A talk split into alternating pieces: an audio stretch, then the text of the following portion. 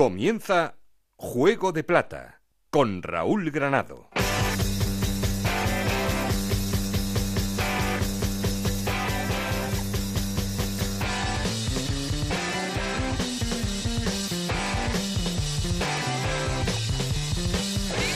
¿Qué tal? Muy buenas, bienvenidos a Juego de Plata, el podcast de Onda Cero en el que os contamos todo lo que pasa en Segunda División.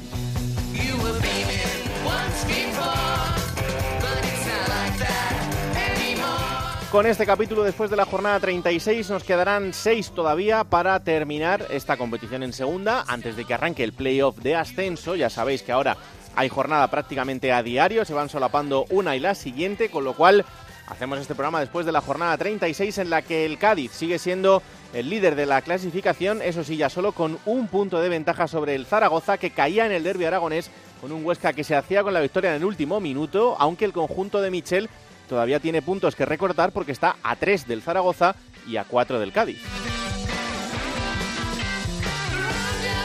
En la cuarta posición está el Almería que veía como José María Gutiérrez Guti era destituido y con la llegada de Nandiño, el técnico del filial, tendrá que encarar este tramo final de la temporada. El Girona también tiene que eh, encarar este tramo final de la temporada con un técnico nuevo, en este caso Francisco, porque Pep Lluís Martí también era destituido. Ya veis, baile de banquillos en este final de temporada.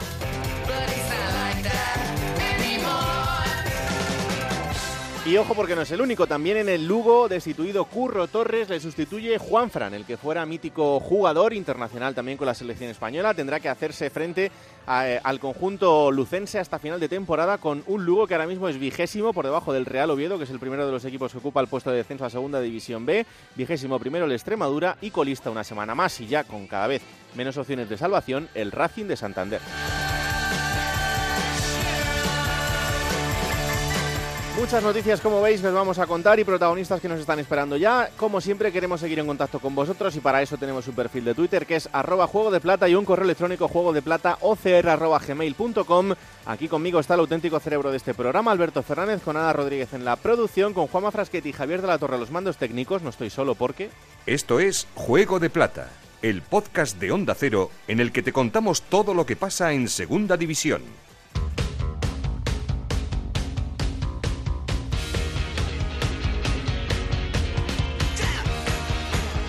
Y como siempre ponemos en orden al arrancar la clasificación después de esta jornada 36. Hola Ana Rodríguez, ¿qué tal? Muy buenas. Muy buenas Raúl, como dices, al finalizar la jornada 36, esta es la clasificación en segunda división. Líder es el Cádiz con 62 puntos, segundo el Zaragoza con 61, los dos en puestos de ascenso directo. Huesca con 58 puntos, Almería con 57, Girona con 52 y Elche con 51 puntos jugarían los playoffs por el ascenso. Séptimo es el Alcorcón también con 51 puntos. Octavo el Tenerife con 49, que son los mismos que tienen el Rayo Vallecano, el Sporting de Gijón y el Mirandés. Decimosegunda la Ponferradina con 48 puntos. Decimotercero el Fuenlabrada con 47, que son los mismos que tiene Las Palmas. Decimoquinto es el Deportivo de La Coruña con 44 puntos, los mismos que tiene el Málaga. Decimoséptimo el Albacete con 43 puntos. Decimoctavo el Numancia con 41 y en puestos de descenso Oviedo también con 41 puntos, Lugo con 38 Extremadura con 34 y Racing con 30 puntos. Yo he intentado que Anita venga con mejor cara, pero, pero complicado el tema. Una estocada, un bajonazo importante. Ese gol de, del Huesca ahí en el último dolor. minuto, Es al que- final tres puntos que se van. Duele, duele, duele muchísimo. Además con un rival directo por el ascenso. Es que el empate era perfecto. Sí, la verdad es que sí. Hombre, para Huesca no tanto. No, no, yo estoy hablando, claro. estoy hablando, pero sí, sí, es, es un bajón y además con muchas bajas para el partido de Girona. No sé, se- no sé, se- es que se nos, se nos ha caído un poco el asunto y estaba todo tan bien y en 30 segundos se, se nos ha caído el, el tema, pero bueno. Bueno, tiempo hay por delante todavía para... Hay que sufrir mucho todavía. Bueno, claro, claro. Es que al final esto sabe mejor si lo sufres. Uf, no lo Si sé yo, lo yo he sufrido mucho, es que son ya siete años sufriendo. es mucho sufrir ya. Por cierto, luego lo hablaremos con Rafa Feliz, ¿Sí? pero esa imagen del recibimiento al autobús, eh, cuidado, hay que Ya. tener cuidado. Eh, es entendible que era un derbi aragonés, es un partido grande, en otras eh, circunstancias pues se celebraría por todo lo alto en, en la ciudad, Mm. pero mm, si no se puede entrar al campo, pues tampoco se puede estar eh, agolpado, sin mascarilla, sin distancia de seguridad en la puerta de cualquier estadio. ¿eh? En este caso hablamos de la Romareda porque es la imagen que hemos visto el fin de semana.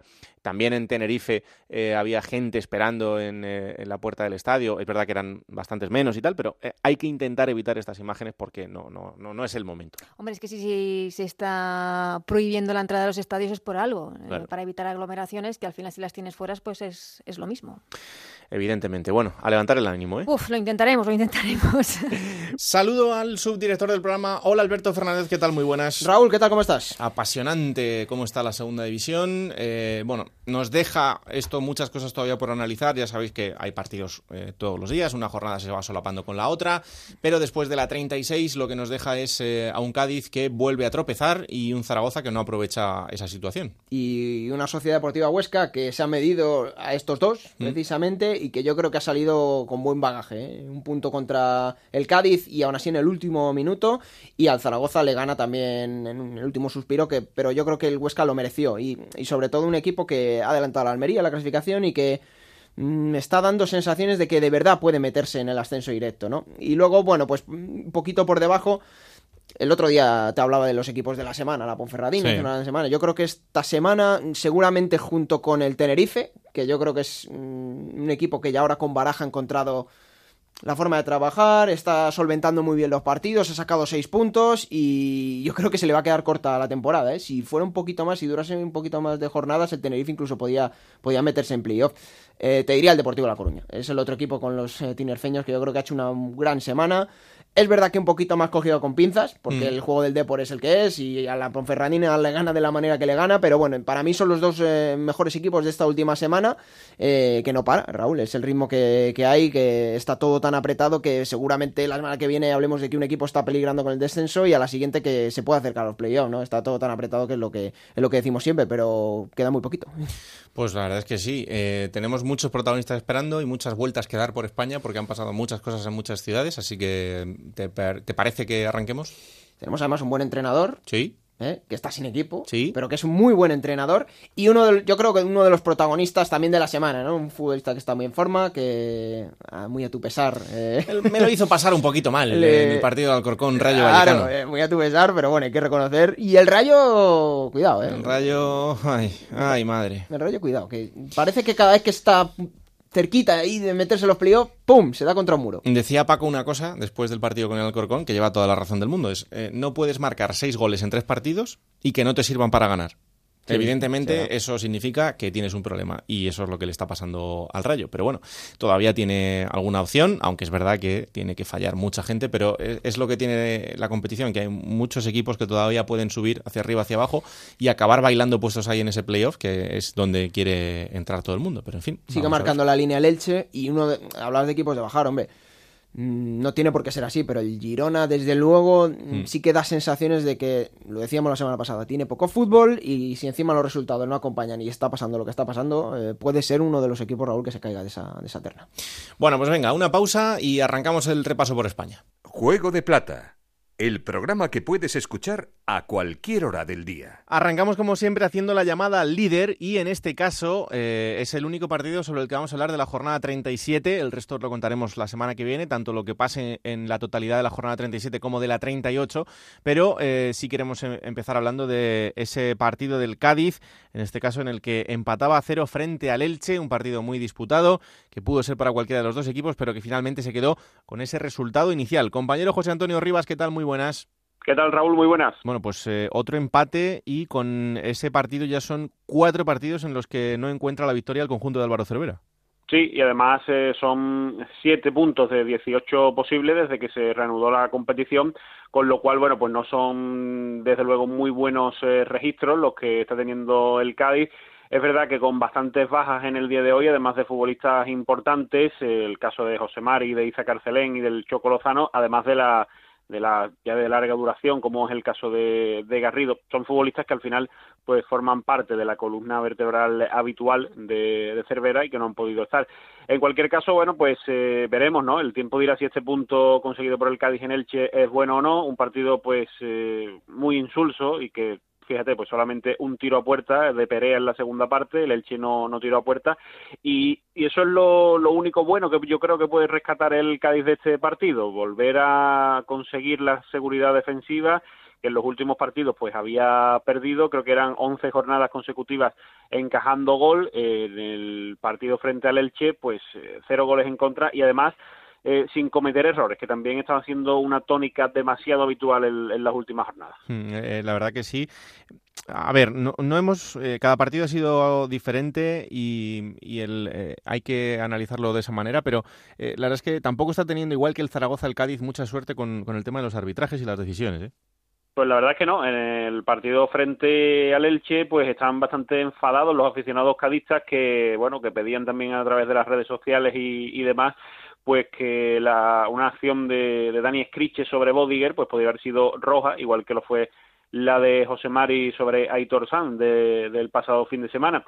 Eh, es verdad que el Cádiz, al contrario que otros equipos como el Zaragoza, pues ya ha dicho en varias ocasiones a través de su presidente que no se van a pronunciar oficialmente y no van a hacer ninguna queja oficial ni nada, pero la verdad es que también se han, se han conocido, o bueno, se le ha dado bombo por aquí en los últimos días a unos datos que la verdad son para tener en cuenta. El Cádiz es el equipo de la categoría que más expulsados tiene y creo que es el decimoquinto, si no recuerdo mal, hablo de memoria, que más faltas comete, con lo cual son eh, datos eh, sorprendentes.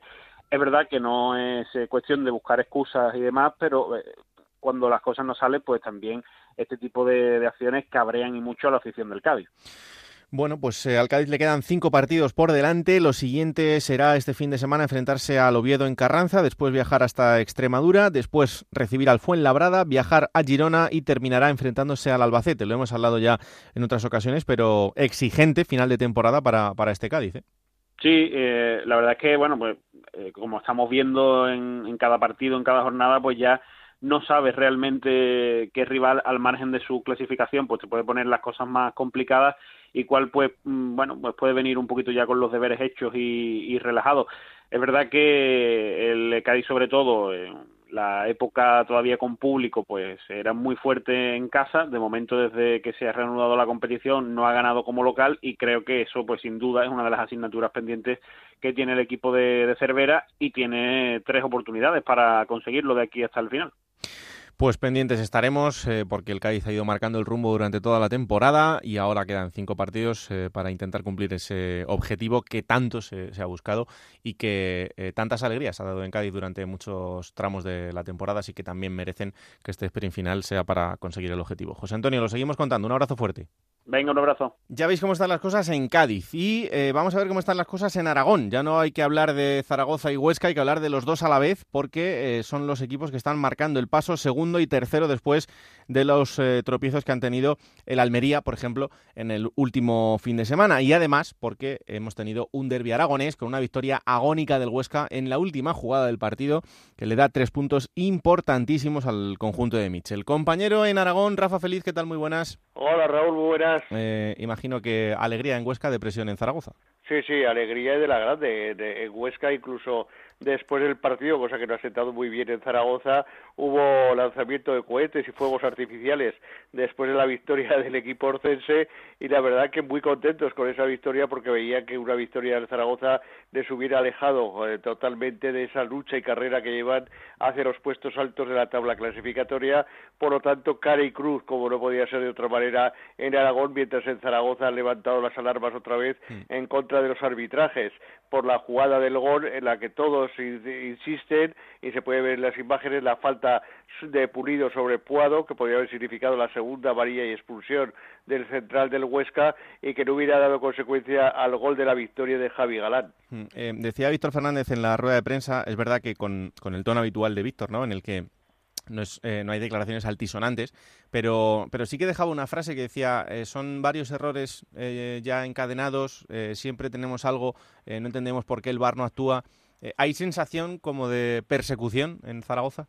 Sí, sí, eh, el presidente, incluso Cristian Lapetra, el presidente de Real Zaragoza, también hacía declaraciones después del partido insistiendo en la, de los malos arbitrajes que está teniendo el Real Zaragoza en las últimas jornadas y se quejaba mucho de lo que estaba sufriendo el equipo, eh, no persecución, pero sí que es verdad que esos malos arbitrajes, está el caso del día que de la Almería, en el cual recibe una agresión a Tienza que le tiene que dar ocho puntos en la cara y no se pita absolutamente nada, tiene que jugar con más cara en los últimos partidos, tanto en Extremadura como ante el Huesca, y el presidente también del Real Zaragoza y todo su entorno están muy enfadados con los arbitrajes que están sufriendo en las, en las últimas jornadas.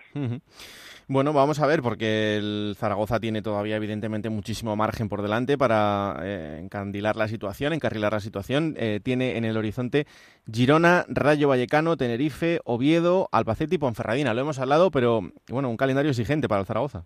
Muy exigente y sobre todo preocupa muchísimo lo que está pasando en la Romareda, ¿no? Porque desde la vuelta del fútbol no sabe lo que es ni empatar un partido, los ha perdido los tres que ha jugado, Alcorcón, Almería y Huesca, y está claro que ver a 30.000 aficionados empujando al equipo tiene mucho que ver en esta sensación, aunque el día del Huesca había muchísima gente fuera del estadio animando desde fuera, pero evidentemente no es lo mismo escucharlos desde fuera de la Romareda que dentro del propio campo y, campo, y Víctor Fernández también ha dicho que eso ya les quita un punto más al equipo porque evidentemente los momentos complicados tiran de ellos, tiran de los jugadores y se nota muchísimo ese ambiente en el estadio municipal de la Romareda. Hmm. Eh, por cierto, que esa imagen de los aficionados en la puerta, pues hombre, eh, a ver, yo entiendo que es un partido importante, entiendo que la gente tiene muchas ganas, pero de verdad, si no se puede entrar en los estadios, tampoco se debe ir a las puertas de un estadio, sea el que sea, a los aledaños, a recibir a un autobús, porque no es el momento de hacer este tipo de cosas. Y tampoco entiendo muy bien cuál está siendo la, la función de los cuerpos y fuerzas de seguridad del Estado en este sentido para intentar evitar que se produzcan este tipo de cosas, que también entiendo que será muy difícil, pero en fin, no sé, creo que hay que poner los, los medios suficientes como para eh, intentar evitar, y lo estamos viendo en en Aragón en, las, en, los últimos días, en las últimas semanas, con los rebrotes, eh, con este tipo de situaciones que, que creo que no ayudan eh, con la imagen que veíamos en, en, las puertas de la Romareda. Pero en fin, esperemos que sea algo pues aislado. Espérate, pues espérate que ascienda del equipo. sí, finalmente sucede porque desde el ayuntamiento ya se está diciendo que se va a abrir el balcón para que salgan al balcón del ayuntamiento para recibir el calor de los aficionados, pero como bien apuntabas, ellos también han dicho que van a poner vallas para el, eh, la separación entre aficionados, eh, con los aficionados, etcétera, pero evidentemente ya sabes que cuando se celebra una, un tema tan importante para Zaragoza después de siete años en segunda división como es mm. un ascenso de categoría, pues puede pasar de todo y la gente está sobre todo las autoridades, muy, muy preocupadas con esta situación,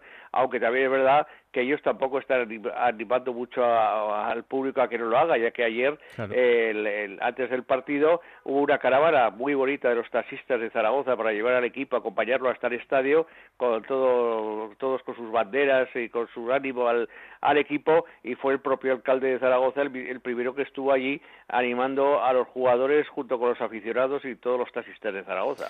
Pues eso es lo que tienen que hacer, ponerse a trabajar para intentar evitar este tipo de situaciones y no alentar a la población, eh, porque la verdad es que necesitamos muy poquito para echarnos a la calle y en este sentido eh, menos todavía. Pero bueno, em, ya para terminar, en cuanto al Huesca, el calendario que tiene por delante, Unión Deportiva Las Palmas, Deportivo de La Coruña, Alcorcón, Racing de Santander, Numancia y Sporting de Gijón. Me parece un calendario bastante más asequible.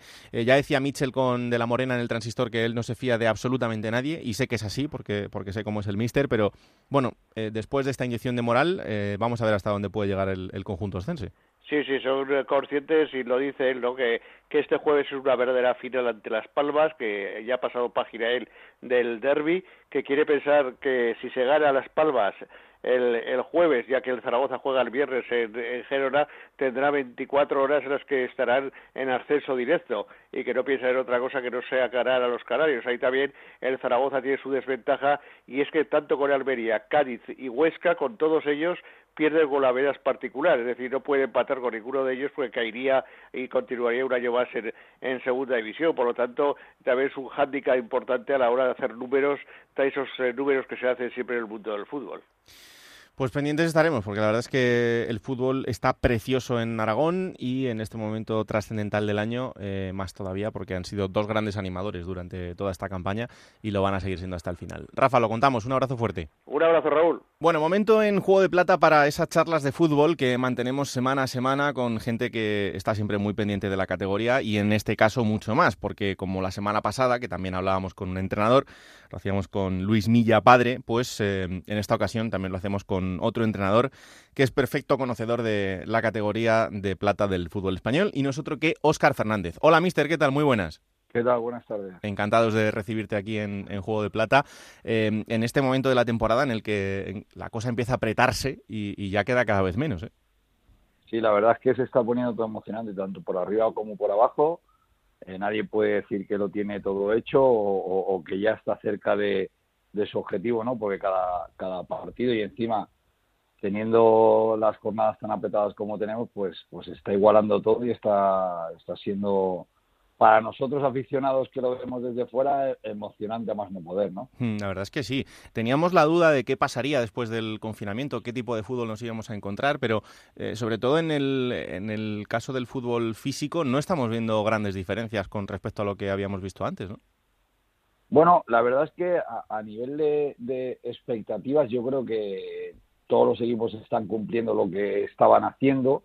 Sí que es verdad que les está costando arrancar más a, a alguno, pero yo creo que se está viendo eso, un fútbol que, que a partir del minuto 65 aproximadamente, pues, pues baja. Por ejemplo, tenemos el hecho de, ver anoche el, el Fuenlabrada Extremadura, como el partido eh, empezó muy fuerte y luego fue disminuyendo, a pesar de que el Extremadura hizo muchas cosas, luego al final apretó muchísimo.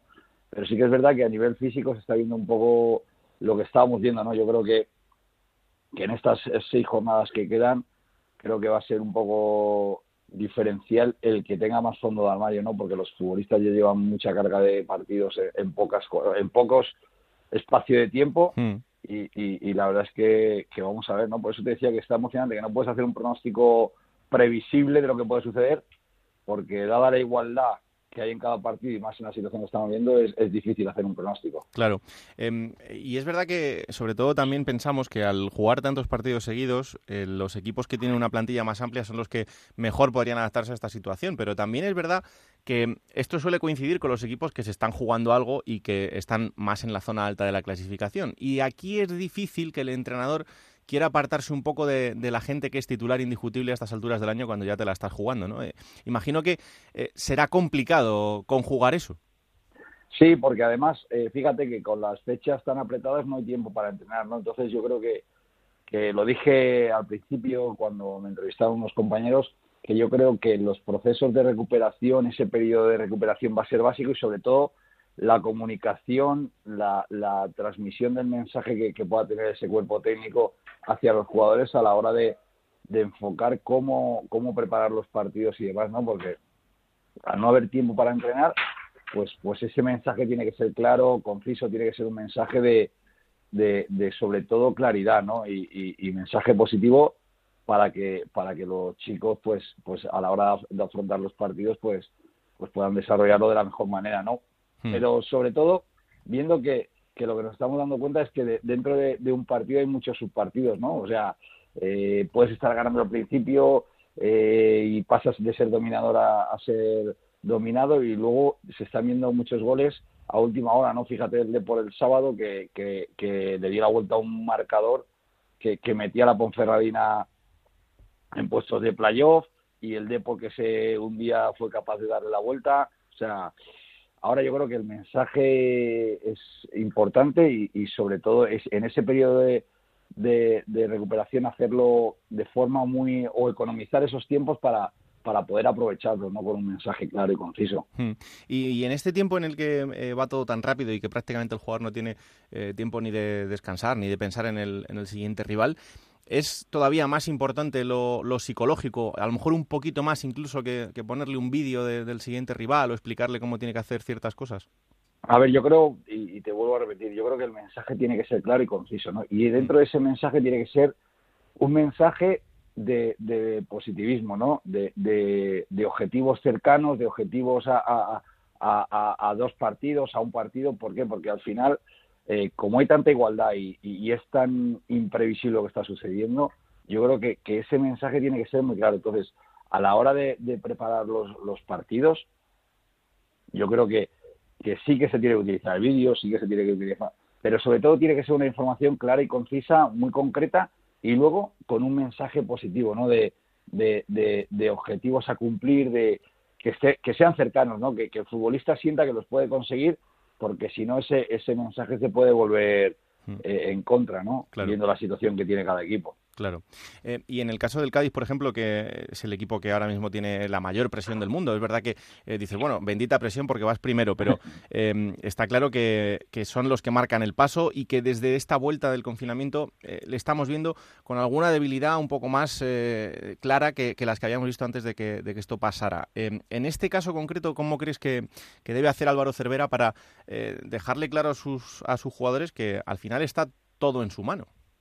Claro, eh, tú lo has definido, bendita presión, ¿no? Al final el Cádiz ha hecho un temporadón, está haciendo un temporadón, está cerca de conseguir el objetivo, pero yo creo que, que las lecturas de, los partidos del Cádiz ha sido extraña, ¿no? Porque, por ejemplo, el, el partido de, este fin de semana le cambia como una acción, mm. una expulsión, y, y, estaba, estaba, estaba jugando bien, estaba haciendo muchas cosas bien, y, y le cambió, ¿no? Una acción, ¿no? Yo creo que, que ellos deben seguir la línea que, que, que llevaban seguir confiando en lo que están haciendo porque es lo que les ha dado resultados y sobre todo, como decía, ese mensaje que siga siendo positivo porque al final es la realidad, el nivel de la segunda es alto, todos los equipos en segunda se están jugando tanto por arriba como por abajo porque fíjate, eh, podemos mirar y, y, con el empate de ayer eh, fue Labrada está, está a cuatro puntos de, playoff y, y, Las Palmas que estaba pensando por los de abajo pues no se puede separar de los de abajo porque tiene seis pero también está a cuatro de playoff y, y el Tenerife que hace poco estaba abajo, pues, pues se ha metido a dos de playoff y, y, el Oviedo que parecía que asomaba la cabeza, pues ayer pierde Numancia que lo adelanta y luego la Verajes. Eh, el Lugo que parece que lo tiene todo hundido que hoy ha destituido a Curro, hmm. pues fíjate, está simplemente a tres puntos de, salvación. O sea, yo creo que ahora eh, todos los equipos están jugando tanto por arriba como por abajo cosas y yo creo que, que deben seguir la línea que, que estaban, pero sobre todo, y te vuelvo a insistir, en ese mensaje claro y conciso del cuerpo técnico para que los chicos, eh, yo no diría presión, no, sigan manteniendo esa ilusión por conseguir los objetivos, que cada equipo tiene sus objetivos, lógico está, pero que sigan manteniendo esa ilusión, ¿no? Yo no, no lo vería como, como una obligación, no, no me gustan las obligaciones, lo vería como, como esa ilusión por conseguir un objetivo, sobre todo cercano, ¿no? Yo creo que el Cádiz está cerca de conseguirlo, fíjate, está líder, el, el equipo que le sigue está, está a cuatro puntos, eh, tienen el gol a que hay, pues, pues queda lo más bonito. ¿sabes? O sea, ellos tienen que seguir en la línea que estaba siguiendo Álvaro Cervera con su equipo. Mm, totalmente. Eh, nombrabas al Tenerife, a mí me parece el, mejor equipo desde que ha vuelto el fútbol y lo está demostrando, pero eh, para que veamos lo caprichoso que es este deporte, ¿no? Porque yo imagino que la manera de trabajar del Pipo Baraja antes de esto y hace dos meses sería exactamente la misma que la de ahora. Pero ahora de repente tiene un equipo en el que funciona absolutamente todo. Sí, eh, yo creo que eh, han aprovechado muy bien el confinamiento para sentar muchas bases de las que tenían y, la verdad es que fíjate cómo le está yendo, ¿no? Pues te decía que, que eh, esta segunda, y, la conocemos ya, es una segunda muy igualada, es una segunda que se hace muy larga, que este año se va a hacer más larga de lo normal por, el confinamiento que hemos tenido hmm. y sobre todo que, al final yo creo que, que Pipo Baraje y su cuerpo técnico han aprovechado para, para sentar muchas bases en este confinamiento y ahora están dando resultado y, se están juntando momentos muy buenos de juego con momentos en que están sabiendo eh, cómo defender, cómo atacar. Por eso eh, ahora, fíjate, de hace unas semanas estaban que no estaban, que, empataron, si no recuerdo mal, en casa, estaban todos con dudas hmm. y, las dos victorias seguidas, pues esa es la segunda española, ¿no? Muy igualada, donde, donde cualquier equipo te puede sacar los colores y sobre todo que, que, ahora con la igualdad que hay y, todo lo que viene, pues lo que tienes que hacer es llegar bien a esos partidos. Y, y luego es verdad que, que en favor del Pipo también pues hoy ha acertado con determinadas demarcaciones, con la de con, ha, metido futbolistas en determinadas posiciones y luego tienen un jugador que, que yo creo que en estos momentos es diferencial en esta categoría que ha crecido mucho que es Dani Gómez, ¿no? que, que además está acertando, está, está siempre en disposición de hacer gol y, y, en esta categoría tener un jugador de ese tipo que se maneja también tanto en el área como fuera del área te da muchos puntos, ¿no? totalmente. Em, yo, ¿qué quieres que te diga? Pero en mayo me llevé una gran alegría, porque en tu caso particular me parece de, los más injustos que, he visto en el, en el mundo del fútbol. Y de este tipo de cosas que dices, y yo siempre lo he pensado, ¿por qué los entrenadores no estarán unidos? Eh, hay un sindicato de futbolistas, eh, los árbitros también eh, tienen su, su, defensa entre ellos, y parece que los entrenadores siempre vais por libre en este, en este sentido. Y nunca lo he entendido, te digo, porque yo, hablando con compañeros tuyos, siempre se lo digo, digo, joder, yo no, no entiendo por qué no, no, os podéis organizar, no podéis tener alguien que, que os defienda esta situación. Para la gente que, que no lo recuerde, Oscar Fernández lo, ficha la Almería a principio de la temporada pasada, hace pretemporada con ellos está dirigiendo al equipo durante cinco amistosos y después es despedido cuando Turquía el Sheikh compra el, Almería. Y afortunadamente, una norma que, era absolutamente de locos ha podido cambiar para que cuando pase otra vez lo que le ha pasado a Oscar, ese entrenador pueda volver a entrenar a un equipo y no tenga que quedarse en su casa durante nueve meses, que es lo que le ha tocado a, Oscar. Em, ¿Han sido los meses más complicados en tu carrera como entrenador? A ver, ¿sabes qué pasa? Al principio sí que fue complicado, ¿no? Porque al final llevaba 15 años sin parar, llevaba 15 años entrenando y, había decidido esa oportunidad de Almería después de haber tenido varias cosas. O, fíjate, tenía dos años más de contrato con el Atlético de Madrid, estaba muy feliz. Lo que pasa es que creía que era el momento de salir al fútbol profesional y probar, y probar, esa es la realidad. Hmm. Pero más allá de dos meses, lo que he intentado ha sido hacer, hacer cosas, ¿no? O sea, seguir creciendo, seguir aprendiendo. He estado visitando a compañeros, he visto mucho fútbol de segunda. Quería conocer mucho más la categoría porque al final yo, yo no, la, no la he competido, no la he vivido y, este año me ha servido para... Pero más allá de todo eso, eh, sobre todo ha sido un año pues para disfrutar de cosas que, que no disfrutaba antes. ¿Que es duro? Muy duro, porque al final yo creía que era mi momento de probar suerte en el fútbol profesional pero más allá de eso, lo que siempre digo, ¿no? Que, que si no, si tú no puedes controlar una cosa, que no te reste, ¿no? Yo creo que, como tú bien has dicho, hay una norma muy injusta. Gracias a Dios se, se rectificó esa norma, porque encima, eh, si a cualquiera que le digas que yo no puedo entrenar, soy el perjudicado de una compraventa y mi ficha se da de alta 24 horas antes de, de esa compraventa, pues imagínate, ¿no? O sea, por, por 24 horas no pude entrenar en segunda división, cuando de hecho te puedo decir que, que yo estaba dispuesto a devolver el finiquito o, lo que hiciera falta por entrenar, porque, porque yo se decía, lo veía injusto, ¿no? Fíjate que, que un despido conlleva una sanción, un pago, me parece perfecto, y yo se decía, escucharme, eh, que me paguen como las mensualidades. En el momento que yo pueda encontrar un equipo, oye, yo entiendo que encontró un equipo, pues pues eh, paro de, cobrar del banco y que se dedique a pagarme como cualquier despido, ¿no? O sea, esos 45 días por año trabajado, es que no lo sé, pero sobre todo me parecía injusto que mi ficha se hubiera tramitado pero no utilizado, ¿no? O sea, al final eh, eh, es en el único deporte que, que, que teníamos esta norma. Entonces, bueno, pues si mi caso ha servido para modificar la norma, bienvenido sea, ¿no? A mí me ha costado nueve meses de muchas llamadas de equipos que me han llamado que no he podido entrenar, que no sé si me volverán a llamar algún día por el tema de, de, no tener o haber entrenado a Almería y, por una norma no poder utilizar mi ficha. Entonces, bueno, tranquilidad sin más, no, ya te digo, no puedo hacer otra cosa que, que esperar que me salga otra vez la oportunidad e intentar aprovecharla. Mm. Eh, ¿Alfonso García te llegó a pedir disculpas o a darte algún tipo de explicación o no? No, no, yo con Alfonso Hablé después de la compraventa, es una conversación personal, le mm. dije lo que pensaba, pero nunca me pidió disculpas. Madre mía. Pues tengo al otro lado del teléfono una persona que te quiere saludar y que creo que vas a conocer, que es mi compañero de Onda Cero en Almería, Juan Antonio Manzano. Hola Manzano, ¿qué tal? Muy buenas. Hola Raúl, ¿qué tal? Muy buenas. Pues eh, aquí con, un señor que es lo que es, un, señor y que además es un gusto hablar con él. Eh, eh, fíjate Manzano cómo ha cambiado el cuento en Almería durante todo el año, es una montaña rusa. ¿eh? Sí, sí, sí, es una montaña rusa de sensaciones absolutamente brutales. Yo, lo, primero, me vas a permitir, Raúl, que le mande un saludo fortísimo, un abrazo enorme a Oscar, porque es cierto que eh, no, no pudimos, desgraciadamente, ¿no? por los acontecimientos del verano, tener un, un contacto, ¿no? un conocimiento mucho más fluido.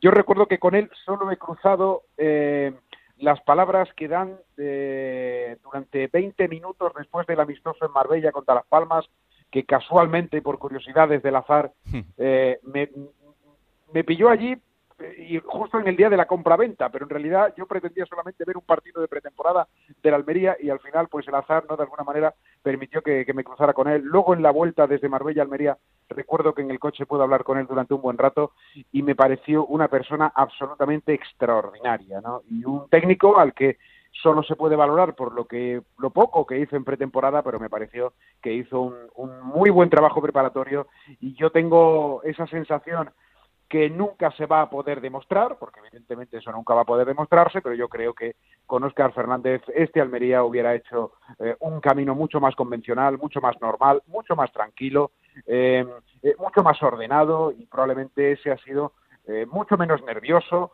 a pesar de la presión de los nuevos propietarios saudíes, pero al menos creo que por el trabajo técnico mucho hubiéramos ganado.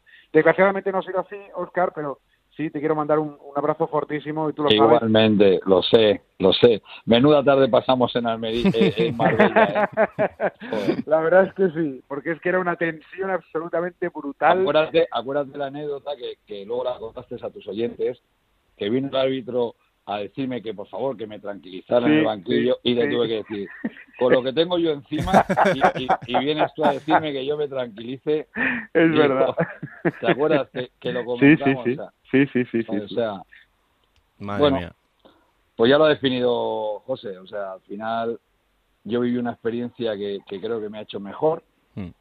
que siempre lo he dicho que que a mí Turki, pues bueno, yo lo único que, que le tengo en contra de Turki, por decir algo, es que no me diera la oportunidad porque yo me veía capacitado y mucho más después de ver los movimientos que ha hecho y soy sincero, siempre he tenido la, ilusión de que me pudieran volver a llamar porque no te voy a negar que veo el equipo, que el equipo me gusta, que me gusta mucho y, que creo en mis capacidades, pero bueno, ellos decidieron coger otro camino. Es lo único que puedo reprocharle a Turki. Lo demás, eh, siempre lo he dicho, él decidió comprar un coche y montar en el coche a los que él quería. Entonces yo no le puedo decir nada. Ya ya le dije en su día que, yo me veía capacitado para, para llevar esa nave a buen puerto y, él decidió. Y por lo demás, pues como siempre digo, que le deseo lo mejor que le pueda pasar a la Almería, porque al final, en esta vida me he dado cuenta, y, así me lo han a mis padres, que ser rencoroso no te lleva a ningún lado, ¿no? Yo creo que la, que la vida tenemos una y tenemos que disfrutarla, que para buscarnos problemas ya nos vendrán por otro lado. Entonces,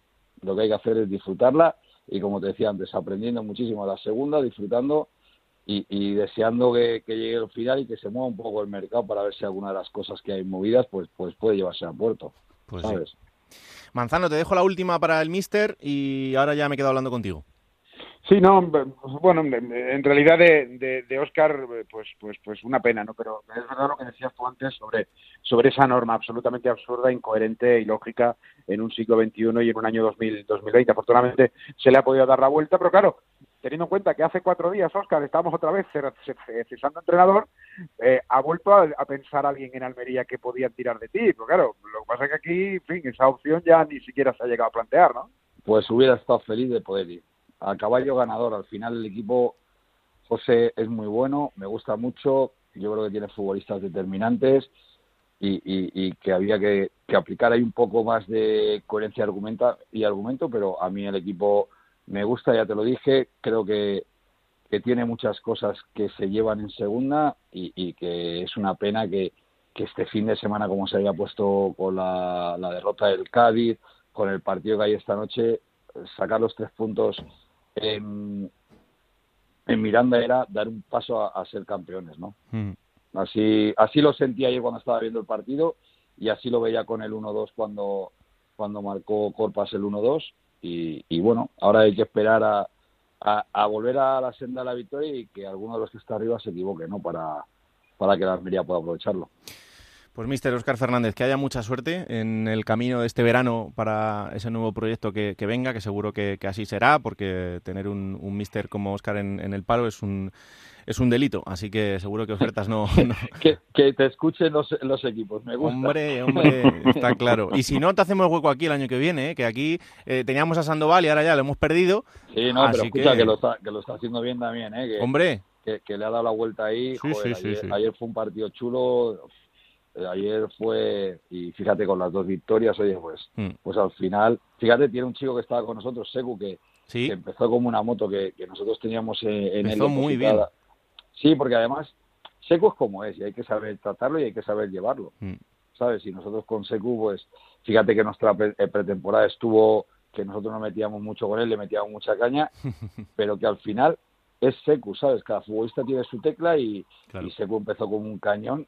Me extrañó mucho su salida, pero bueno, ahí cada uno en su casa sabe sabe lo que se lleva entre manos, ¿no? Claro. ¿Sabes? Pues, Pero que, vaya genial, un lujo estos minutos y eh, espero llamarte pronto para felicitarte porque hay un banquillo ya que, lleva tu nombre. Ojalá. Un abrazo enorme. Muchísimas gracias a vosotros. José, un abrazo grande. Una, un abrazo grande. Un abrazo grande. Pues ahí está Óscar Fernández, el que fuera míster de la Almería durante esa pretemporada y em, con la llegada de Turkiel Sheik y la compra del equipo, pues se le impidió la posibilidad de entrenar al equipo. Y como bien decía Manzano, pues a saber lo que hubiera sido de, este equipo si, si Óscar hubiera seguido entrenándolo. Pero eh, Manzano, hay que volver a hablar de una destitución, la destitución de Guti. Em, ya antes de Navidad era una cosa que, bueno, pues eh, entraba dentro de lo probable. Sinceramente, en ese momento mm, yo tampoco lo entendía mucho, y ahora lo entiendo menos, porque eh, sí, es verdad que el, Almería no había mostrado quizá eh, una reacción ante equipos que le jugaban a otra cosa, ¿no? Como vimos en el último partido de Guti frente al, Alcorcón. Pero chico, teniendo el equipo donde lo tienes, eh, con lo que queda para el final, no sé, me parece como mover otra vez el árbol eh, seguir confundiendo a esta gente, aunque les pongas a gente que conocen, en el caso de Nandiño, en el caso de Mario Silva, en eh, el caso de Jesús Muñoz, que son gente que sí, que es verdad, que, están allí, que son del club y que han trabajado con ellos, pero em, con lo que queda que es tan poco y tan rápido, ¿merecía la pena esto?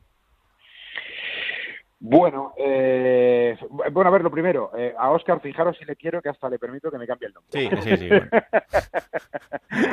Pero es un fenómeno, Oscar es un fenómeno. bueno, a ver, eh, es que el tema de Guti ya nace torcido. O sea, es que desde noviembre, cuando Guti llega a la Almería para sustituir a un técnico que tenía al equipo segundo, mm. porque la Almería estaba en ascenso directo cuando es destituido Pedro Emanuel, cuando llega Guti un novato en, en, la segunda división, en el fútbol profesional de técnico, o sea, el rol de técnico Guti no lo ha pisado. Mm. Lo ha pisado como técnico del juvenil, pero técnico del juvenil hay miles. Por mucho que sea Madrid y participe en la Youth League, es una categoría juvenil. Y Besiktas fue un paso fugaz y como segundo, con lo cual ni siquiera tenía la responsabilidad de dirigir al equipo turco. Con lo cual llega un eh, técnico que desconoce los parámetros de la segunda división, más aún a un proyecto como el de la Almería, con tantas ínfulas con tanta exigencia y con tanta inversión, etcétera, etcétera.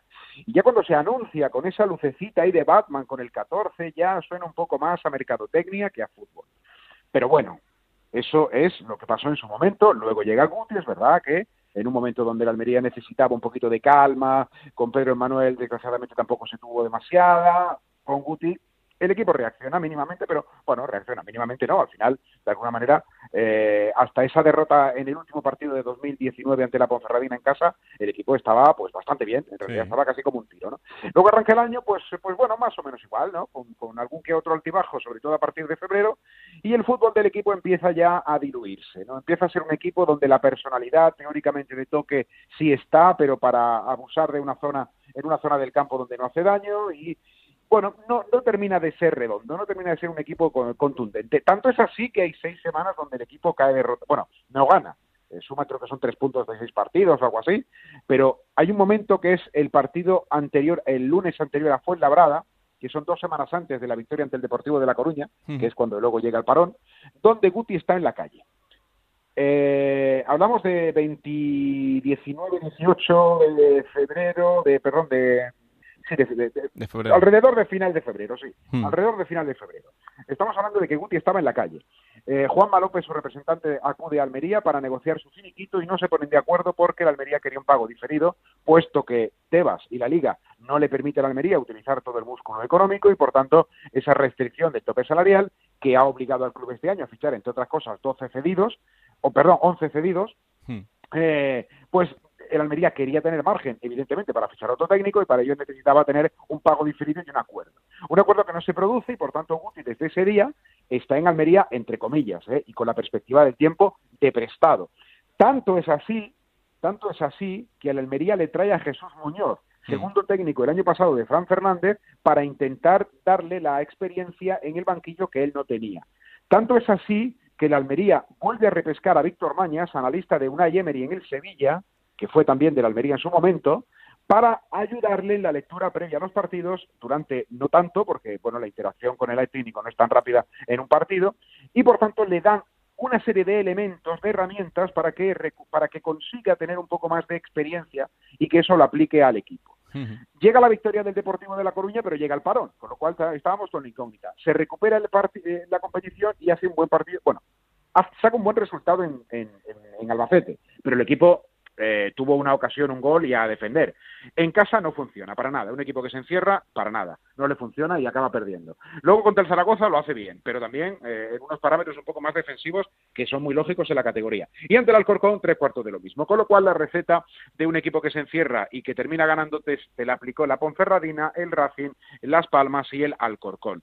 Y con todo ello, el Almería al final ha vuelto a tirar de los argumentos de cuando destituyeron a Pedro Emanuel. No nos vale un segundo, ergo no nos vale un tercero.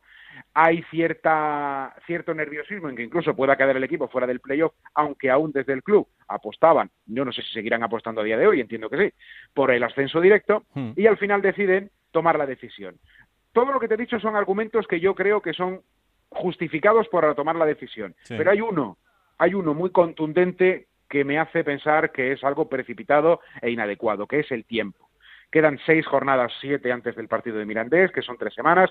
Esto es una cuestión de entrenar, recuperación, partido, entrenar, recuperación, partido. No hay manera de imprimir ningún sello de ningún tipo. Y si estamos hablando de que solamente es una cuestión de alinear futbolistas e imprimir un poco de carácter más allá de alguna cuestión puramente estratégica, pues no sé yo si es la receta más apropiada para un Almería que está muy alejado de la eh, estabilidad en un proyecto que se supone que tiene que subir a primera división este año. Bueno, pues ya veis, esta es la situación, esta es la realidad de un equipo contada por alguien que está en ella día a día y que la conoce perfectamente. Al Almería en el horizonte le queda Sporting de Gijón, Tenerife, Girona, Rayo Vallecano, Ponferradina y Málaga para intentar que esta temporada tenga final feliz. Ahora, las curvas han sido, bueno, pues ya lo veis de película. Es que eh, fíjate, Raúl, es que fíjate, es que el Almería, si consigue este año el ascenso a Primera División, será el cuarto en la historia del fútbol almeriense. Hmm. Y fíjate la, el, contraste. Primer ascenso de la Almería era el año 79, Agrupación Deportiva Almería, con José María Maguregui, hmm. un técnico sólido y además con una temporada estable.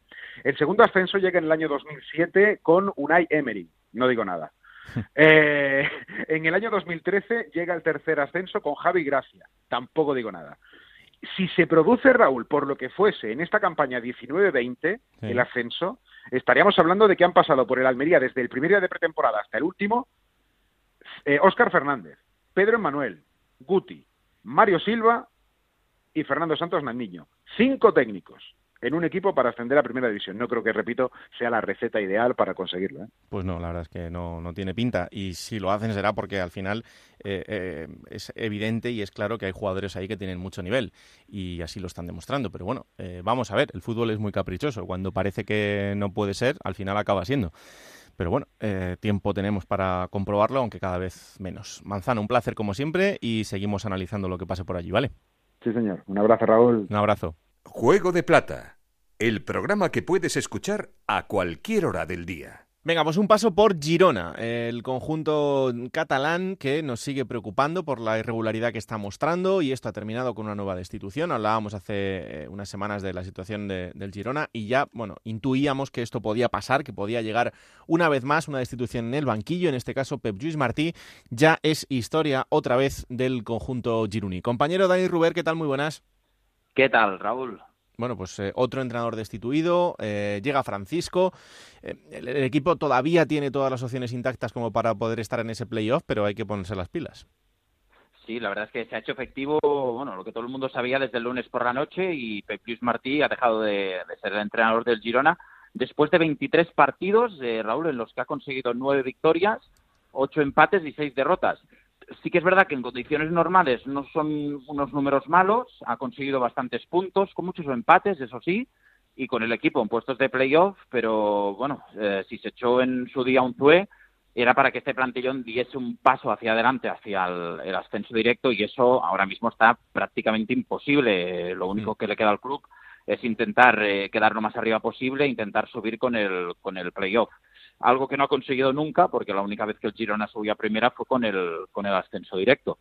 Y bueno, en cuanto al sustituto, por fin Quique Cárcel consigue el entrenador que tanto ha deseado durante estos años. Eh, y tantas veces también le había dicho que no al Girona. De hecho, eh, Raúl, desde la época que se fue Machín, que Quique Cárcel buscaba la, la, contratación de Francisco, pero no ha sido hasta ahora que el técnico almeriense ha aceptado la propuesta gironina y será entrenador rojiblanco en estos seis partidos de liga restantes, el playoff, si se clasifica, claro, y para la próxima temporada también, ya sea en primera división o en segunda, veremos. Es que em, tú lo decías, ¿no? Más allá de los números que no pueden ser muy malos, eh, luego, claro, tienes que, irte a, mirar, que es el presupuesto más alto de la categoría, que tiene, entre otros, al Pichichi de segunda división, que es Estuani, a jugadores importantísimos. Y quizá lo que hemos echado en falta del equipo, pero desde el principio, es que, es que sea regular. Eh, no igual tanto en los resultados, sino en, la manera de jugar, en un equipo que sea muy reconocible, eh, en jugadores que den un buen nivel o el nivel que tienen, y eso no ha sucedido. Mira, siendo sincero, Raúl, yo creo que si el equipo está donde está ahora mismo es por los casi 30 goles de Stuani. Claro.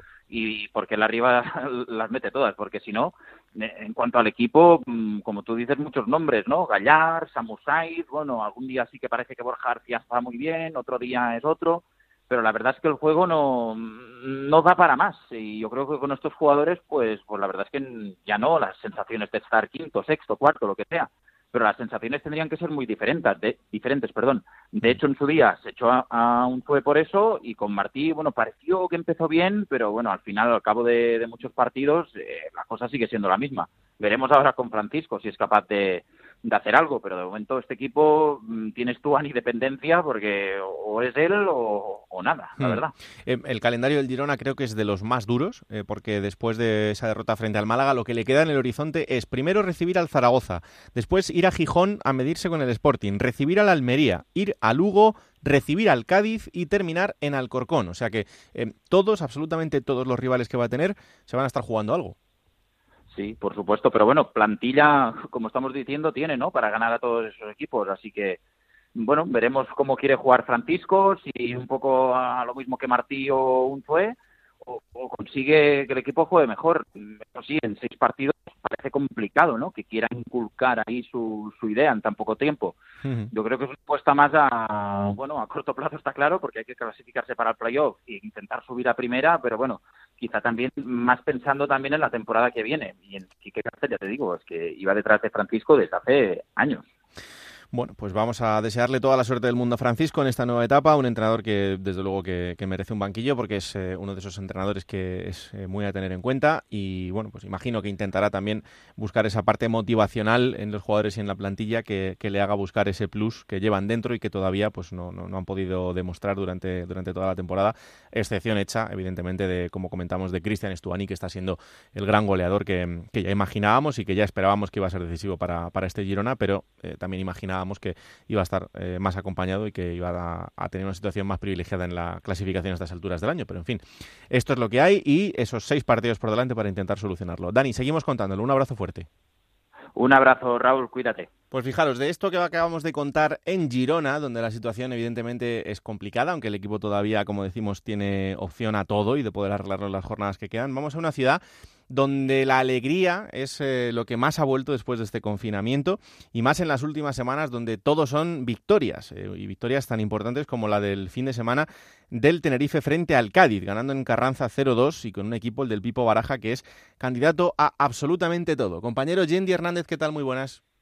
¿Cómo ha cambiado el cuento para el Tenerife? Al 100%. Raúl, ¿qué tal? Muy buenas. ya te digo, ya te digo porque el confinamiento le ha sentado muy bien eh, al equipo y lo está demostrando. Lo, hablábamos con nuestro anterior protagonista, con Óscar Fernández, el que fuera mister del, del, Almería, y él, bueno, pues destacaba ese trabajo del Pipo Baraja. Y es verdad, ¿no? Que, el equipo pues eh, ha sabido prepararse físicamente y mentalmente para, para este mini torneo que estamos viviendo ahora en, tan pocos días y ser un equipo el más fiable de la categoría ahora mismo. Sí, muy rocoso, ¿no? Una gran segunda vuelta la que está haciendo Baraja.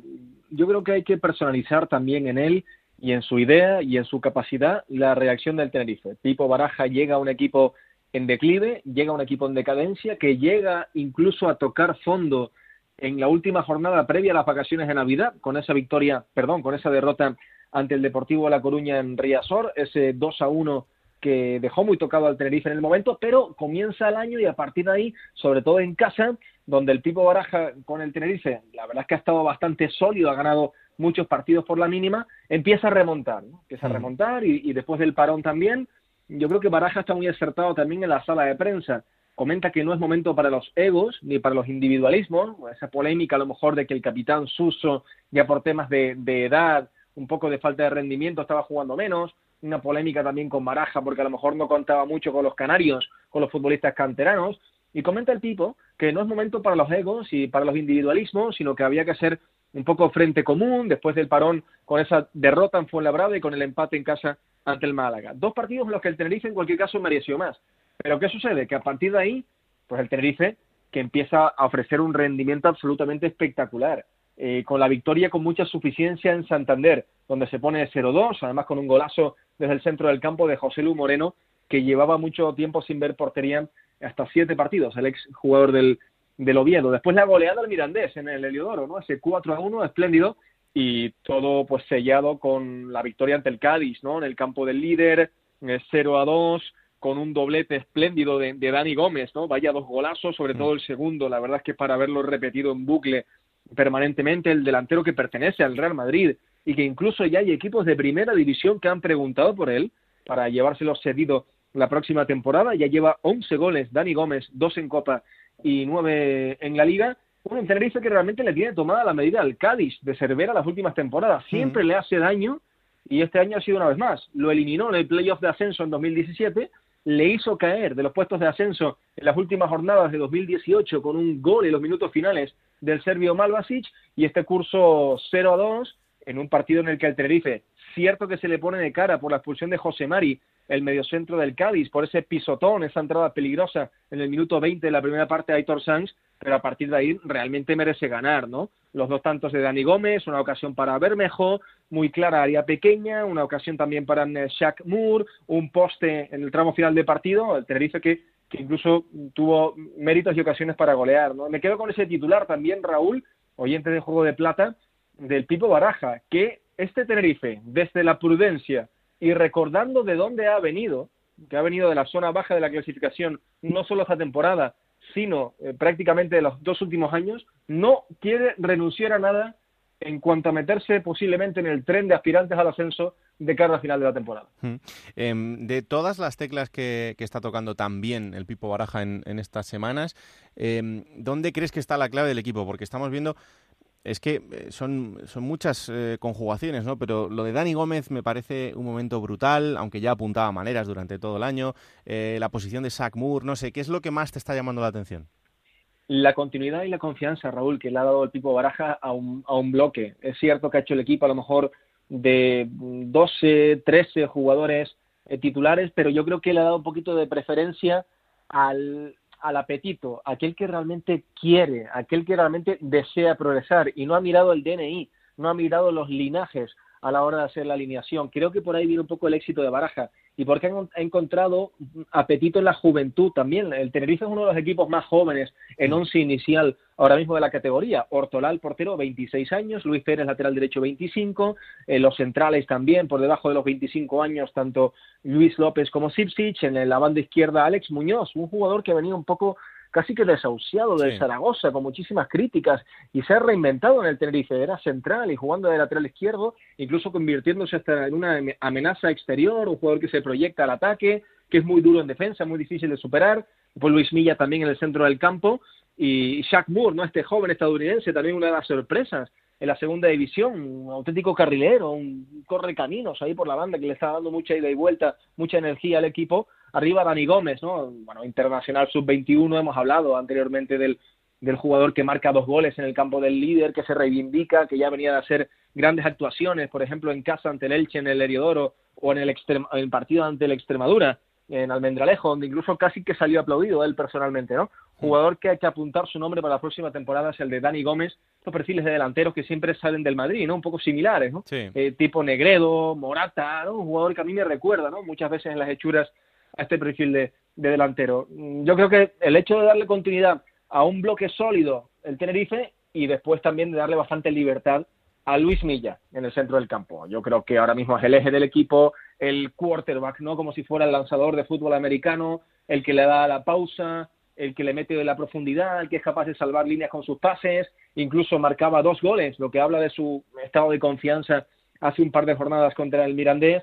Y Luis Milla, mm, digamos que ahora mismo está en su mejor momento con el Tenerife en estos últimos partidos. Yo creo que precisamente porque el Pipo Baraja también, de su época de futbolista, ¿verdad? De mediocentro del Valencia, sabe cómo se cuece la situación en esa posición. Le ha puesto a Aitor Sanz cerca, Aitor Sanz que hace el trabajo más, más subterráneo de, de, barrer balones, de hacer coberturas, de tapar espacio, de hacer las faltas y por lo tanto Luis Milla con balón puede lucir un, un poquito más. ¿no? Así que esas teclas de, de premiar a los futbolistas que, que, lo hacen bien, de no mirar un poquito los lidajes ¿no? y otras situaciones a la hora de, de hacer las alineaciones, de apostar por la juventud, de darle libertad ¿no? creativa a jugadores como Luis Milla, como, como Dani Gómez y, y como Shaq Moore, por ahí ha estado el éxito del, del Pipo Baraja, ¿no? También a la hora de, de cerrar un poquito el equipo. Es verdad que el Tenerife anteriormente con López Garay en el primer tramo de la competición jugaba como muy abierto, muy expuesto, y Baraja con esas dos líneas de cuatro, ¿no? Ha hecho un,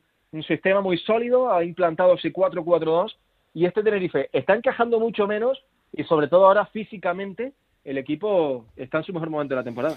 Bueno, pues eh, muy pendientes de lo que haga el conjunto del Pipo Baraja porque, como decimos, es el equipo más en forma de la categoría en este momento de la temporada y además es el mejor de los momentos para, para estarlo porque es ese tramo decisivo donde se va a decidir absolutamente todo. Eh, después de ese partido frente al Deportivo de La Coruña le quedará en el horizonte Almería, Zaragoza, Alcorcón Lugo y Numancia son los partidos que tiene por delante el equipo tinerfeño, así que lo iremos contando semana a semana. Yendi, un placer como siempre, un abrazo fuerte.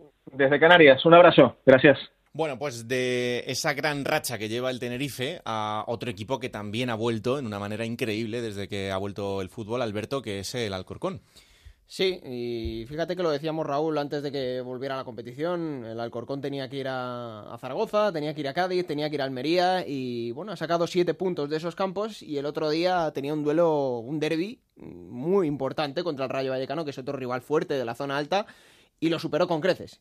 Y además que, bueno, pues el Alcorcón... Eh, se ha notado también el trabajo que ha habido eh, en todo este parón, que le ha venido bien, y se ha notado sobre todo el trabajo y un hombre que marcó las diferencias y que yo creo que es de los que más en forma está ahora mismo, que es el que hizo los dos goles y que se llama Ernesto Gómez. Y que está al otro lado del teléfono. Hola Ernesto, ¿qué tal? Muy buenas. Hola, buenas. Encantados de recibirte aquí en, en Juego de Plata eh, y más en este momento. Oye, es que eh, eh, estás en un momento en el que te entra todo. Sí, bueno, al final, como, como se suele decir, estoy, en racha. y qué mejor momento de la temporada para tenerlo, ¿no? Porque eh, ahora que, que, queda cada vez menos y que esto está súper apretado, eh, tener la posibilidad de darle al equipo los, los puntos que le estás dando con tus goles, pues eh, imagino que es una bendición. Bueno, ya te digo, al final el trabajo siempre está ahí y bueno, al final pues se ve, ahora se está viendo reflejado pues bueno en el resultado, ¿no? Mm.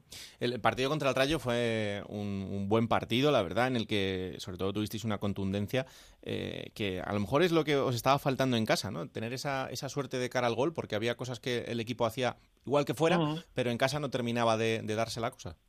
Sí, como bueno hemos repetido alguna vez pensamos que los partidos que hacemos en casa no son tan diferentes de los que hacemos fuera, pero sí es cierto que, que bueno, que en casa nos estaba faltando algo. Y bueno, pues por suerte ayer entró el balón y, y mira, pues nos podemos llevar los tres puntos en un partido que para nosotros era vital. Es que es muy curioso porque, claro, tú ves los números y dices el, el mejor equipo eh, fuera de casa.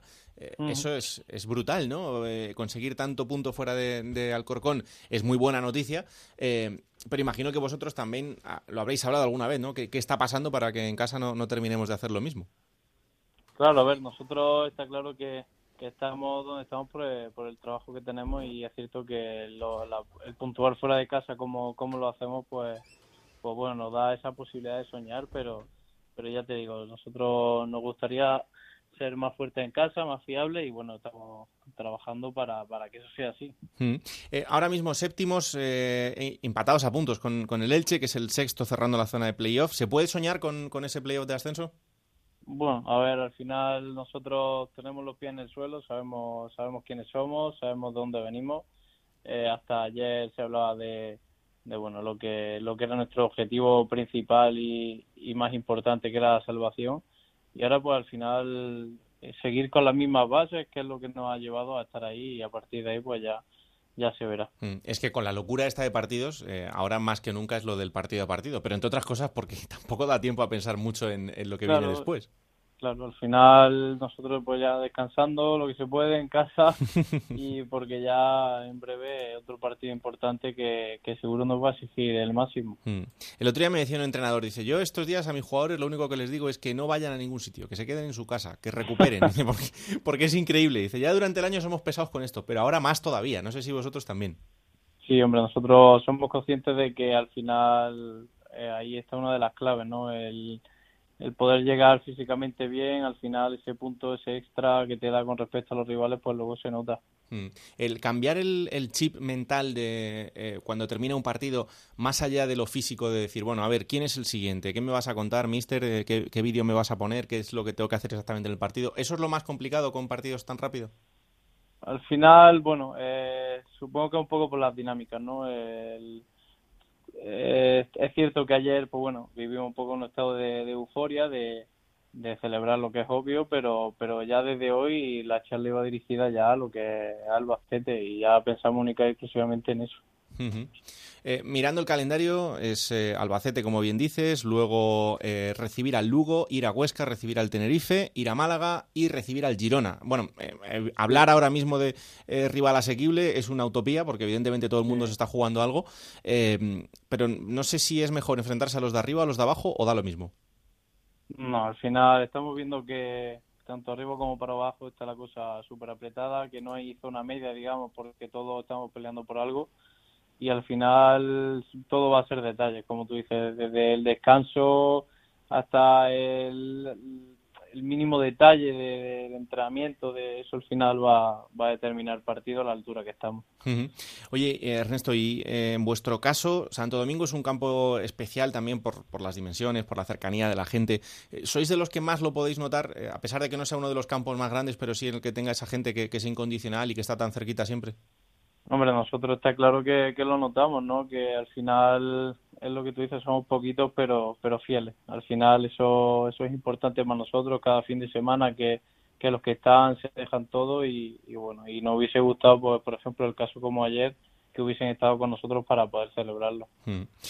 Pues oye Ernesto, que siga la racha igual, eh, en tu caso eh, personal de seguir con los goles y en el del equipo de seguir con eh, esas victorias y sumando puntos que son absolutamente increíbles. ya, eso es lo importante. Claro, ya sobrepasada esa, esa racha psicológica, esa barrera psicológica de los 50 puntos, de lo que siempre se habla, ¿por qué no soñar? Que haya mucha suerte y a ver si a final de temporada hablamos para celebrar lo que pueda ocurrir, ¿vale? Bueno, pues muchísimas gracias. Un abrazo fuerte. Venga, un abrazo. Y después de esta charla y de mantener esta entrevista con otro de los protagonistas de la categoría, vamos a un paso por una ciudad donde también las cosas se están poniendo complicadas en este tramo final de la temporada. El Oviedo, que este fin de semana, en un partido absolutamente trascendental, caía frente al Numancia. Y ahora mismo la situación para el conjunto Carballón es ocupar el primer puesto de descenso a la segunda división B. Compañero en Oviedo, Onda Cero, Chisco García, ¿qué tal? Muy buenas. Hola, ¿qué tal, Raúl? Muy buenas. Eh, la verdad es que se ha complicado después de un partido en el que era trascendental conseguir la victoria. Pues sí, era de esos partidos casi de, cierre de temporada. Es decir, ganar en Soria suponía meterle seis puntos a la primera, al primer puesto de descenso, más el golaveraje, a falta de 18 puntos por jugarse. Bueno, era pintar todo muy bien, pero bueno, la cosa se torció, se ganó el Numancia. No se puede decir que fuese ni mucho menos injusto y ahora pues a pelear otra vez y a bregar. La gente que había dado por hecho todo después de ganar el derby la semana pasada en Gijón, pues bueno, se demuestra que estaban equivocados y que al final hay que hacer un mínimo número de puntos para salvarte. Da igual lo que pase en los demás sitios. Si tú no lo sumas, al final te vas al hoyo. Sí, sí, eh, totalmente. Pero en los últimos partidos, eh, ¿qué crees que le está pasando al equipo para que no, no, esté dando la cara? Fíjate que pensamos que con la victoria del, en el derby em, podía ser una inyección de moral de cara a este tramo final, pero, pero no termina de, de ser un equipo fiable. Si es que el equipo, no, es decir, si te paras a analizarlo, no venía en mala dinámica. Es decir, el Oviedo venía sin derrotas en las seis últimas jornadas. Lo que pasa es que, claro, hay que buscar los dos últimos partidos antes del parón del confinamiento, que además los había ganado, y después de regresar la competición es cierto que había sumado tres empates en casa, con Ferradina Deportivo y Fuenlabrada, y la victoria del Molinón, claro, eran, son números, mm, digo, más que aceptables para un equipo que está en la zona baja de, la tabla. Lo que pasa es que esto está tan loco, tan loco, tan loco que, claro, pierdes un duelo directo. A eso se le suma que tus rivales directos el pasado fin de semana hicieron bien las cosas, ganó el Depor, ganó el Albacete, ganó el Málaga y ahora, hombre, pues se ve un poco más peliagudo. Ojo, yo soy de los que digo hmm. que ni mucho menos esto está resuelto, que esto va a dar va a dar vueltas de narices. Ahora bien, el Oviedo necesita con urgencia ganar un partido en el Tartiere, porque es que es fundamental y de hecho sus cuentas son muy fáciles. Si el equipo de Ciganda fuese capaz de ganar lo que le queda en casa, es decir, que son tres partidos, pues son 50 puntos. Yo creo que hay muy pocos casos en la historia de equipos que hayan descendido con, ese, con esa puntuación. Mm, eh, le queda al Oviedo en el horizonte Mirandés, Cádiz, Unión Deportiva Las Palmas, Zaragoza, Racing de Santander y Elche. el calendario no es que sea muy benévolo, pero bueno, eh, es verdad que, sí que hay opciones, y, más ahora, ¿no? En este tramo en el que no estamos viendo a nadie que sea absolutamente regular. Yo es que ahora mismo, es decir, si esta categoría siempre decimos que es una lotería, que es una locura, que todo lo que queramos decir, eh, ahora se ha multiplicado. Es decir, es que yo creo que no tiene sentido prácticamente ningún partido, es imposible hacer pronósticos y es verdad que, los tres partidos de fuera de casa suenan sobre el papel fatal. Cádiz y Zaragoza peleando el ascenso directo, el Elche, que es la última jornada de liga, vete a saber cómo va a estar la cosa mm. en la última jornada de liga, pero que tiene pinta de que puede estar peleando el playoff, pero también es verdad que en casa, en teoría, eh, bueno, deberían de ser rivales que, podría derrotar, pero Mirandés y Unión Deportiva Las Palmas también están mirando al playoff, tienen 49 los dos, o sea, es que no hay, es verdad que este año yo creo que lo que no hay son equipos cortados, no, no, totalmente. no hay ninguno, porque los de 48 si me apuras, que creo que el Fuenlabrada debe estar en, en 48, ha, de estar, no sé si está mirando de reojo arriba o mirando de reojo que no gane un partido el Oviedo y se les ponga otra vez a, a, poco más de un partido, ¿no? O sea que, bueno, otras veces había equipos que se dejaban llevar y esta vez yo creo que no hay ninguno que, lo pueda hacer. Y bueno, prueba de ello, yo, yo estos días miraba, me parece que hay 28 cambios de entrenador ¿eh? en lo que llevamos de temporada en, en segunda A, que yo creo que es el récord de, los últimos años. Sí, sí, la verdad es que, eh, bueno, entramos en esa zona en la que incluso algunos ya con el tercero, eh, bueno, eh, absolutas locuras, ¿no? Oh. A estas alturas. y algunas incomprensibles como la de equipos que, están metidos incluso en el playoff de ascenso. Pero bueno, ya, ya sabemos cómo, cómo funciona esto y por dónde se rompe la cuerda habitualmente. pues nada, atentos a lo que pase por Oviedo en estas semanas, a ver si remonta el vuelo. tendremos dos partidos para analizar la semana que viene, Mirandés y Cádiz, no serán encuentros sencillos, pero aquí estaremos para contar lo que pase. Chisco, un abrazo enorme y gracias como siempre. Un abrazo a ti, Raúl. Chao. Y otro entrenador destituido. En este caso hay que hablar de Lugo y de Curro Torres. El conjunto gallego también está metido en el lío porque ahora mismo ocupa la vigésima posición en puestos de descenso a Segunda División B y eh, tomaban esa decisión eh, después del partido del fin de semana en el que Lugo caía frente al Sporting de Gijón. Onda cero en Lugo. Juan Galego, ¿qué tal? Muy buenas. Hola, ¿qué tal? Muy buenas tardes. ¿Cómo estamos? Pues eh, hablando de la destitución de Curro Torres, que no sé si, la verdad, eh, llega en el, en el mejor momento, porque es cierto que el equipo ha entrado en una dinámica peligrosa, pero, pero bueno, eh, en general, la dinámica de todo el año yo creo que había sido más o menos buena y que ahora queda tiempo para solucionar esto. Sí, quedan seis partidos por delante. Eh, además, a lo largo de esta tarde el ha confirmado a Juan Fran como el sustituto de, de Curro Torres, eh, muy conocido por su pasado futbolístico profesional, pero los banquillos, pues la verdad que no tiene gran experiencia y parece una entidad bastante complicada de salvar al Lugo en segunda división, pues con seis partidos nada más por, por delante. Esta tarde entrenó ya con sus nuevos jugadores a puerta cerrada, no hemos podido ver absolutamente nada y mañana a las siete y media de la tarde en el Ancho Carro ante el Numancia, el único rival directo que le queda al Lugo por enfrentarse de los seis partidos que, tiene todavía por disputar, pues será el debut de Juanfran. Y Curro Torres, pues nada, llegaba a principios de año, en enero, eh, sustituyendo a Eloy, Jiménez, que había dejado al equipo pues un punto por encima del descenso.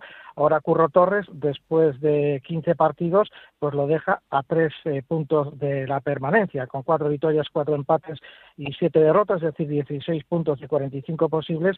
Y bueno, después de mm, regresar eh, la liga tras el COVID-19, pues tan solo eh, esa victoria en el primer partido ante el Racing de Santander y después un punto de los eh, cuatro últimos partidos disputados. La imagen no está siendo buena, pero bueno, eh, la verdad es que la criba del presidente desde el 2015 que se había marchado Quique Septién y coincidiendo con la llegada del nuevo presidente del Lugo, Tino mm. Saqués, pues lleva ya ocho entrenadores, ni más ni menos. Bueno, pues vamos a ver porque el calendario del Lugo dice que lo siguiente será recibir al Numancia, luego ir al Corcón, ir a Ponferrada para medirse a la Ponferradina, recibir al Girona, ir a Tenerife y terminar recibiendo al Mirandés en casa. Estos son los, los rivales que tiene por delante para intentar ese objetivo de la salvación pues eh, como decía, un rival directo como el Numancia y los otros, pues equipos de la parte media alta de la clasificación. Algunos podrían no estar jugándose nada en el momento que se enfrenten al Lugo, pero hay otros, como el caso de, del Girona, o incluso Alcorcón y Tenerife, ¿por qué no?, que están en, zonas muy altas de la clasificación y hasta el final pues pueden tener opciones de jugarse muchas cosas en ese momento. Bueno, pues vamos a estar atentos de lo que haga Juan Fran, como decía Juan Galego, eh, conocido de sobra por su faceta futbolística, eh, como entrenador, bueno, pues nos deja todavía más incógnitas porque ha tenido eh, pasos breves por algunos equipos, pero es quizá la, primera gran oportunidad que tiene entre sus manos, así que vamos a ver cómo se va desarrollando el equipo y sobre todo los, los cambios que va introduciendo hablábamos antes en el caso del Girona de que imaginamos que Francisco atenderá a lo mental eh, para reforzar al equipo, pues en este caso muchísimo más para intentar revertir la situación. Pero en fin, eh, lo iremos viendo, lo analizaremos la próxima semana ya con un poco más de perspectiva. Juan, muchas gracias. Un abrazo como siempre. Un abrazo, hasta luego. Plata o plomo. Soy el fuego que arde tu piel. Ya decía yo la semana pasada que esto tenía que volver tenía que pasar. Pero lleva con el rencor acumulado tantas jornadas que no sé por dónde va a salir. Así que, oye, yo te dejo y tú verás. El plomo lo he cambiado, ¿eh?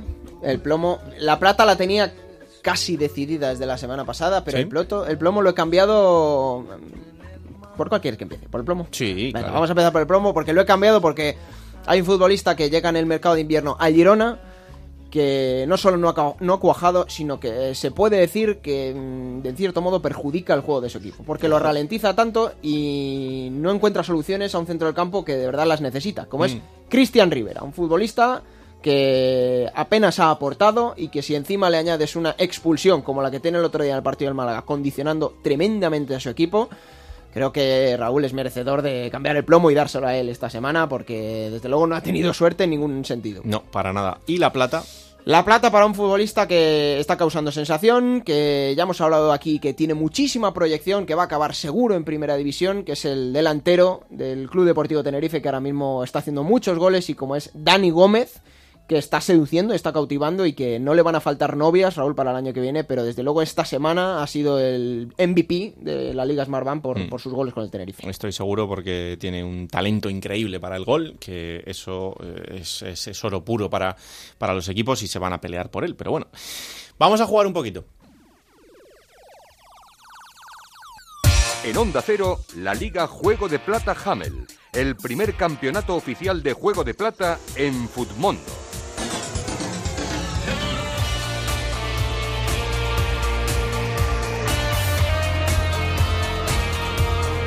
Voy mejorando, ¿eh? Voy mejorando. Voy yo no. Voy mejorando, voy poquito a poco. 54 puntos esta semana. Bueno, yo creo que ya son números aceptables. No estratosféricos como los de los oyentes, pero bueno, cuidado. Yo 38 puntos. muy mal. tengo, tengo además varios con treses. Alex Fernández un 3, Estuani un 3. Hombre, si son mis futbolistas estrella del equipo y me dan un 3. No tiran del carro. Efectivamente. Pero, por ejemplo, Raúl, quien ha ganado la jornada ha sido Manuel Acosta, con 87 puntazos. El equipo de Manuel, claro, tiene a Dani Gómez, tiene a José Lu del Tenerife, tiene a muchos del Tenerife, debe ser que es aficionado chicharrero. Hmm. Y en la clasificación general, Raúl, el primero, ojo, porque hay sorpaso, Pau de Zaragoza, 2.350 puntos seguido de Sergio G con 2.348, a solo dos puntitos. Vegeta Tafoya cae a la tercera posición, nuestro líder de las últimas tres jornadas, 2.350 puntazos que tiene Paude. Y en el 11 ideal de esta jornada, por supuesto, Raúl, el futbolista que se ha llevado la mejor puntuación de los amigos de Futmundo en esta Liga Hummel de Juego de Plata con 17 puntos es Ernesto, el futbolista del Alcorcón, como no podía ser de otra manera. Pues muy merecido, ya veis que esto está todo súper igualado y así va a seguir con todos los oyentes hasta el final, así que seguid jugando que todavía quedan jornadas por delante. ¿Quién te ha dicho que no puedes jugar a ser entrenador de la Liga 1-2-3? Con Juego de Plata, Futmundo y Hamel tienes la oportunidad. No pierdas más tiempo. Únete a la Liga Juego de Plata Hamel y juega con nosotros.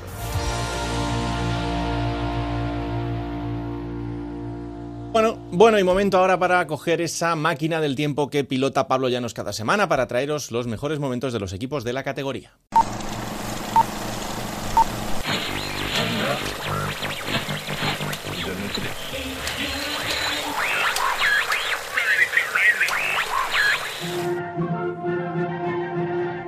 7 de abril del año 2007 en España. La actualidad pasa por las protestas de la huelga de las urgencias médicas, la guerra entre las eléctricas y la crisis con los pescadores de Barbate fuera de nuestras fronteras.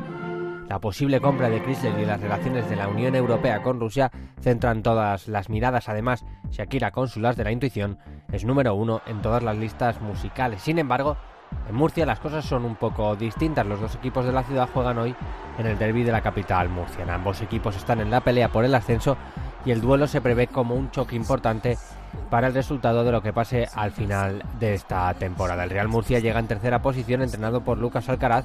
Están en una posición ventajosa y realizando una gran campaña enfrente del Ciudad de Murcia de Oltra, que llega cuarto a nueve puntos de su rival en la ciudad y por los puestos de ascenso, así como en el partido de hoy. El Murcia salía con Notario bajo palo, Piñol cuadrado, Choa Peña, la línea de cuatro atrás con Abel Rich en el centro del campo, con Paquito Gallardo en la derecha, en la izquierda estará Jofra, punta de ataque para Iván Alonso, Carlos Reina Aranda, Quique Pina. Y el Ciudad con Ciudad de Murcia que juega con José Juan. En línea de cuatro atrás estará Parela, Amaya, Cristian, Díaz Ayoce. Fragoso en el centro del campo con Torrecilla y Juanel. En la derecha Caizca Saiza, en la izquierda el de Castilleja. El de Nueva Sevilla, JJ Luque. Punta de ataque para Genoz Goiton. Banquillo de los suplentes de José Luis Oltra Castañer Jaime Ceballos, Curro Montoya, Xavi Jiménez, Rafita Martín Ortega y el bullense Manolo López Escámez. El colegiado Alexis Pérez Pérez pitaba al comienzo del partido. La primera mitad era aguerrida y complicada para ambos equipos. Ninguno de los dos conseguía imponerse a su rival en el descanso. Ambos entrenadores esperaban cambiar la situación. Nueve minutos después de la reanudación. Se marcha Joffre de nuevo, lo hace de Amaya. Aquí viene está Joffre. Qué cañito ha tirado Joffre para Gallardo. Gallardo dentro del área. Murcia.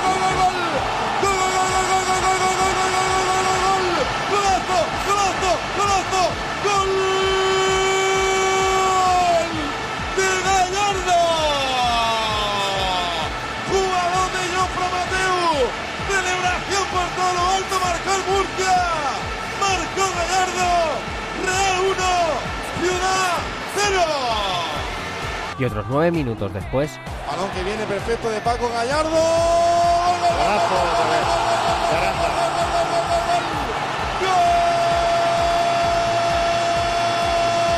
Valeño, Valeño, Aranda. Excepcional Paquito Gallardo puso de dulce para que el rapado, para que el penado Carlos Aranda mate el partido. 63 de partido, Murcia 2, Ciudad 0. Sin embargo, el Ciudad de Murcia no se iba a rendir. La falta de Luque, quedan 13 para el final. Intenta meterse en el partido el Ciudad, lo hace a la frontal para la pegada de quién? de golazo. Golazo de para La pegada de Rafita, creo que. Golazo el que acaba de marcar Rafita. Nueva jugada de estrategia. El partido llegaba a su final y el Real Murcia se llevaba el derby. Aquella temporada ascendería a Primera División, mientras que el Ciudad de Murcia desaparecería temporalmente tras la venta de su presidente. El equipo pasó a llamarse Granada 74, pero eso ya es otra historia.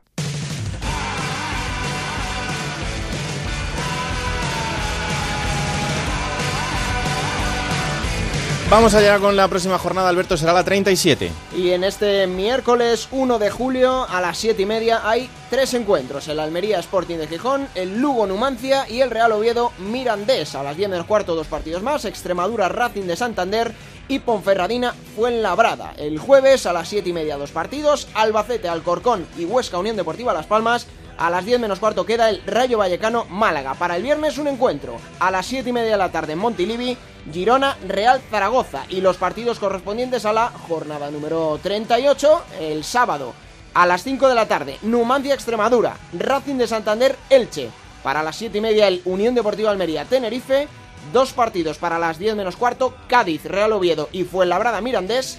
Y el domingo 5 de la tarde, Deportivo de La Coruña, Huesca, a las 7 y media, dos partidos, el Unión Deportiva Las Palmas, Ponferradina y el Málaga Albacete, a las 10 menos cuarto cerrará la jornada dominical en Santo Domingo, el Alcorcón Lugo. Y para el lunes, Raúl, finaliza la jornada con dos encuentros, a las 7 y media en el Molinón, Sporting Girona, y en la Romareda, el partidazo de la jornada a las 10 menos cuarto, Zaragoza, Rayo Vallecano.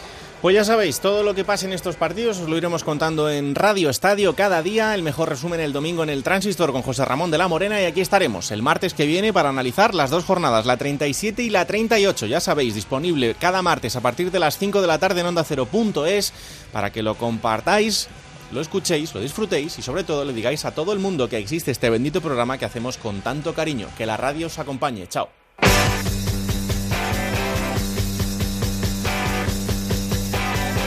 Raúl Granado, Alberto Fernández, Ana Rodríguez. Juego de Plata.